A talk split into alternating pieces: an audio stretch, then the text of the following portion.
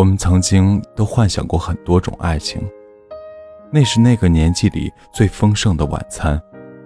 每个人都在自己绘出的布景里，以梦的方式欢笑着，推杯换盏着，继续奢望着谁都不曾离去，也不会离去。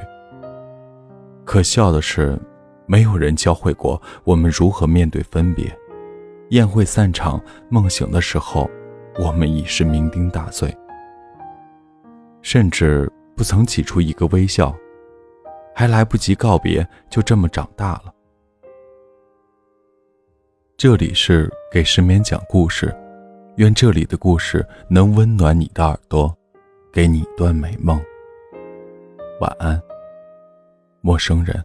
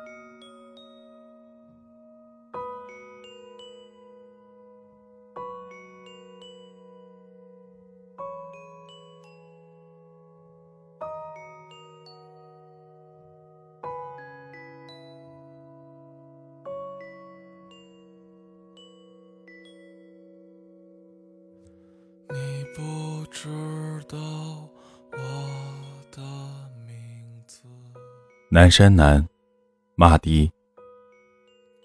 我写过一首歌，叫《南山南》，常有人听完后说它太悲伤，接着问起这首歌里是不是有个故事。我说，你听到这首歌的时候，它就已经和我无关了。你掉的眼泪。才是只有你自己知道的故事。每个人都是一座孤岛，独自在海上飘飘摇摇。当你看厌了沿途的风景，你一定会遇到他，并在他南面的海岸上短暂停留。有一瞬间，你自以为是的认为会和他永远接壤，却想不到还有一天，你会再次起航。小崔说，那时候。如果他说天空是绿色的，我都会咒骂蓝色。他在另一个城市对我说，在这边的几年，我一直在想，我们终归是太遥远了。不光是距离，每天我都害怕，害怕每个早安、晚安和那些不必要的寒暄。直到有一天，我再也不敢看，也不敢去确认你的生活里，全部都是我了。因为我的未来里，好像已经没有你了。我想要的是一个能陪着我并肩而行的人，不是一直在后面追着我却让我一直遥不可及的你。我们分手吧，不要再联系了。我不知道怎么解释当时的心情，也没想过他会对我说这些。好像一直以来我的坚持，都像个玩笑。所有人听得聚精会神，可一笑了之以后，就各自走出了这场游戏，只留下一个讲故事的我在原地自言自语。过了很多年，我们已经不再那么遥远了。他再联系我是邀请我参加他的婚礼，我没去，一个人回了母校。那一年，见证我们第一次阴差阳错牵手的操场。已经杂草丛生，荒废了很久的教学楼被一家公司买下来，改成了仓库。回忆也像堆放在里边的货物一样，被铺上了灰尘。我走到那棵树下，挖出了小时候我们一起埋下的许愿瓶。两张字条上写着：“他今生非你不嫁，我要他一辈子幸福。小莫说：“人生有太多遗憾，我最遗憾的就是没有明明白白对他说一句‘我爱你’。”大三那年，我接到他妈妈的电话：“你是 X 吗？我是杨 X 的妈妈，总听我女儿提起你，她病了，阿姨能求你来医院看看她吗？”我无数次幻想在见到她时的场景。可没有想到的是，在病房，他的脸上没有一点血色。七月的天气，头上还戴着帽子。他说：“不认识我了，不会是还怪我那时候的不辞而别吧？别那么小气。其实毕业之前我就病了，只是不想告诉你。前几天才转院到这儿，听说你也在，挺想你的。”总跟妈妈提起你，没想到，她还真的找到你了。说完，他拿出一个小包递到我手里。那年问你，你说喜欢我的头发。刚开始化疗的时候，我死活都要留下一束。今天终于能给你了，做个纪念吧。我的脑子像炸了一样，沉默了很久，我忘了我们还说过什么。只记得他最后说：“如果有时间，再来看看我吧。如果还有时间的话。”离开的时候，他妈妈一直重复着感谢我，还说三年了，他今天笑得最多。回去后，我打开他给我的小包，里边除了一束头发，还有十七岁时我送他的那条头绳。那之后，我再也没有去看过他。我害怕再看见他，也害怕再也看不见他。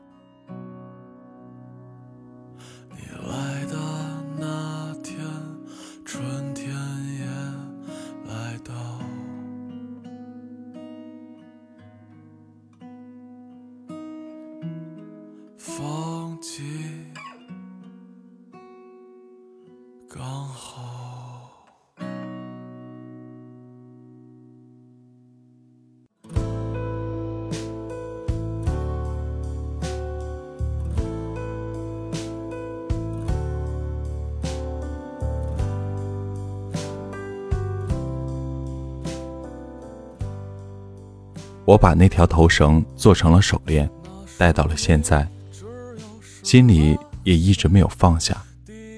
在最错的时间遇见了一个差一点就对了的人，可能这才是最单纯也最忘不了的爱情吧。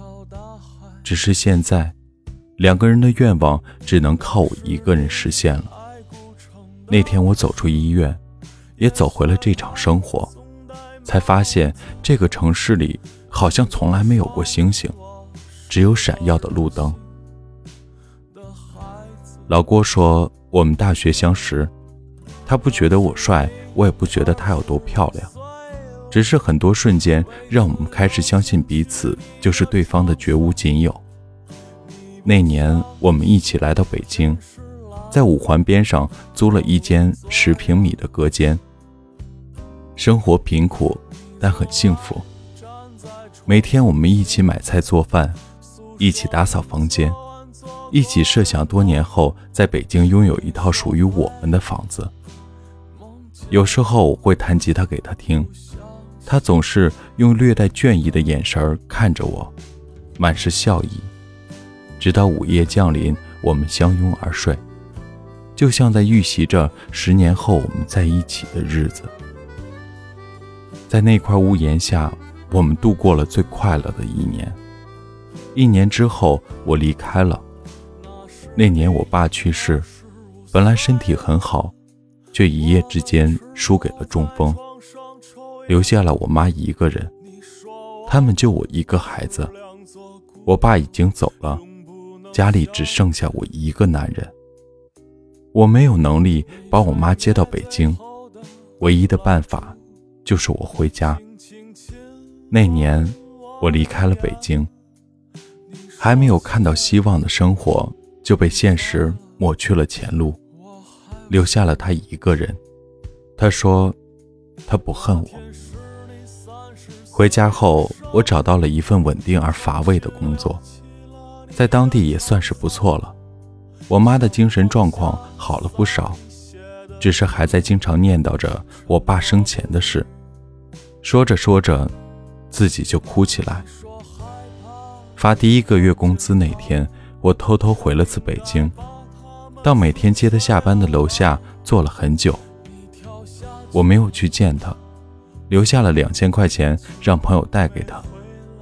刚来北京的时候，我答应过他，每个月发工资，除了寄去家里的，剩下的都归他管。现在自己拿着钱，反倒不知道该怎么花了。想来想去，还是留给他吧。杜 X 说：“我们在一起十三年，还是没能走到最后。”高中毕业，我名落孙山，父母对我失望至极，把所有希望和疼爱都给了弟弟。我一个人离开家去了很远的地方上学。那时候，他每个月都省吃俭用，攒下钱坐一夜的火车来看我。我从来不以为然，就连他每一次走，我都没有送他到过车站，继续荒唐的自暴自弃。消磨在游戏和各种姑娘的暧昧之间。突然有一阵，他没来看我，我后来才知道她怀孕了，一个人去做了人流手术，堕胎后大病了一场，期间竟一直没有收到过我的电话和信息。那时候，她开始对我心灰意冷，提出分手，决定听从家里的安排。和一个大他很多的男人结婚，那一天，我才知道自己即将失去的是什么。我不顾一切地来到他身边，跪在他面前，哭得像个孩子，求他别离开我。他也哭了，含着眼泪却笑着说：“我们不分开了，以后我们要好好的。”毕业两年后，我们结婚了。我和朋友。合伙开了一家什么都做的公司，虽然没什么钱，但终归是稳定了下来。一天一天的忙着，但原本平凡的生活却不再平淡了。工作之外的应酬多了，回家的时间少了。他每天都会在家做好饭等我，只是经常热了一遍又一遍，最后还是倒掉。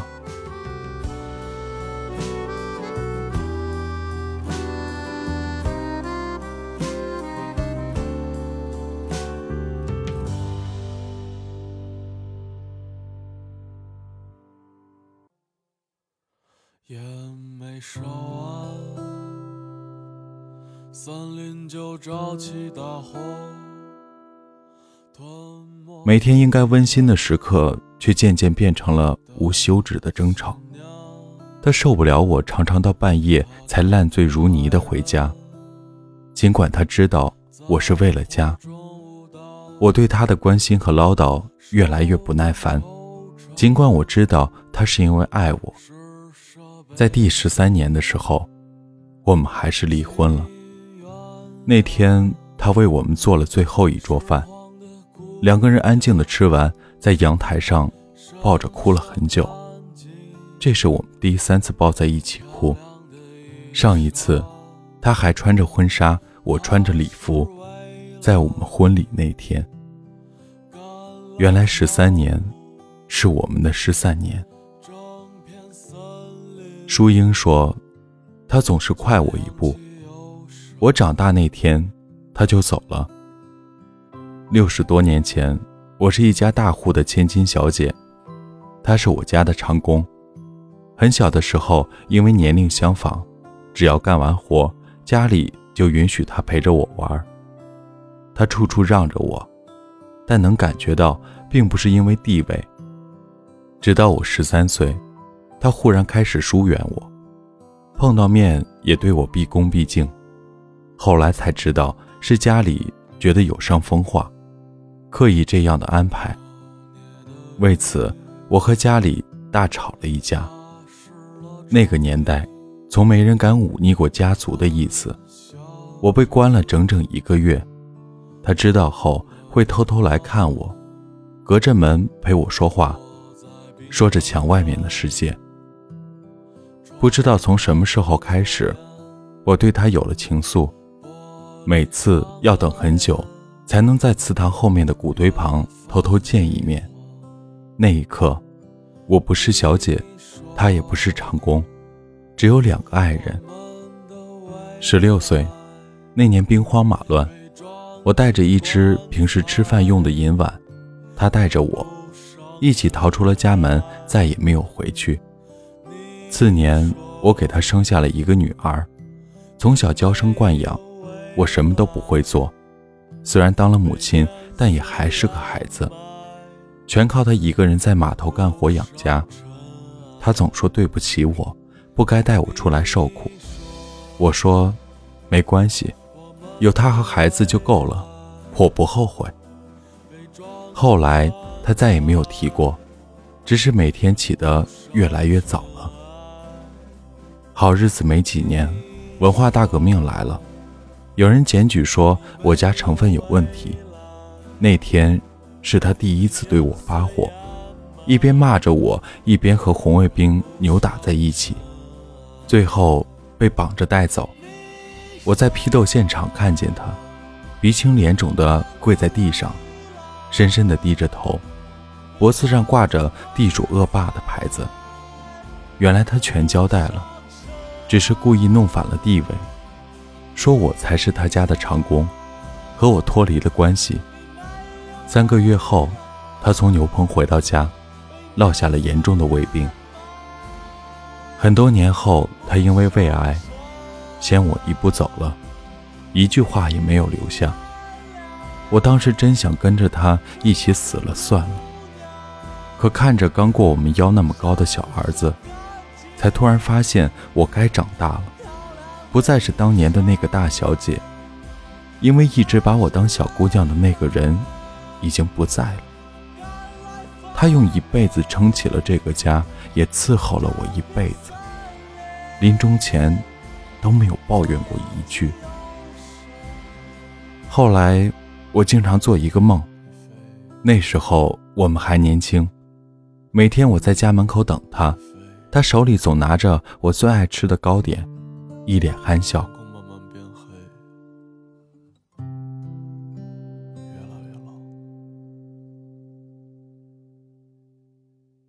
你在南方的艳阳里。大雪纷飞，我在北方的寒夜里四季如春。如果天黑之前来得及，我们曾经都幻想过很多种爱情，那是那个年纪里最丰盛的晚餐。每个人都在自己绘出的布景里，以梦的方式欢笑着，推杯换盏着。继续奢望着谁都不曾离去，也不会离去。可笑的是，没有人教会过我们如何面对分别。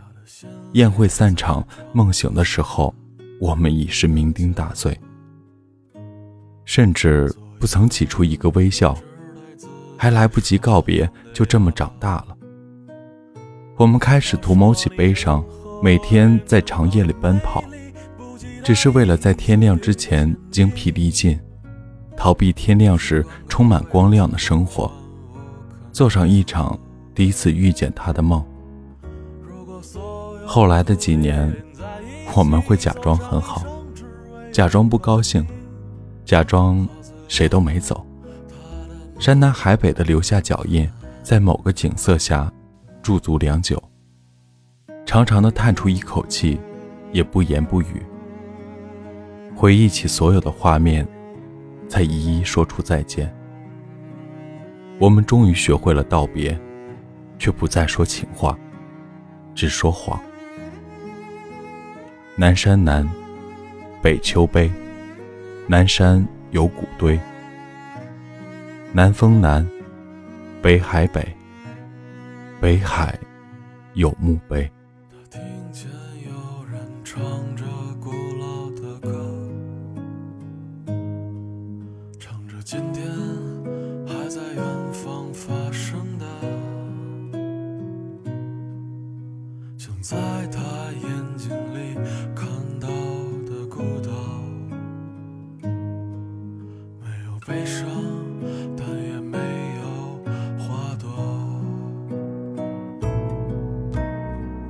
在南方的艳阳里，大雪纷飞；我在北方的寒夜里，四季如春。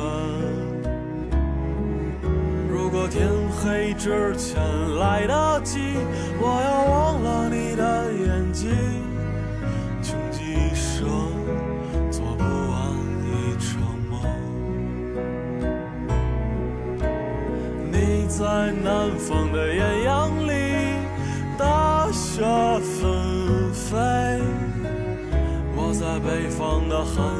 四季如春。如果天黑之前来了，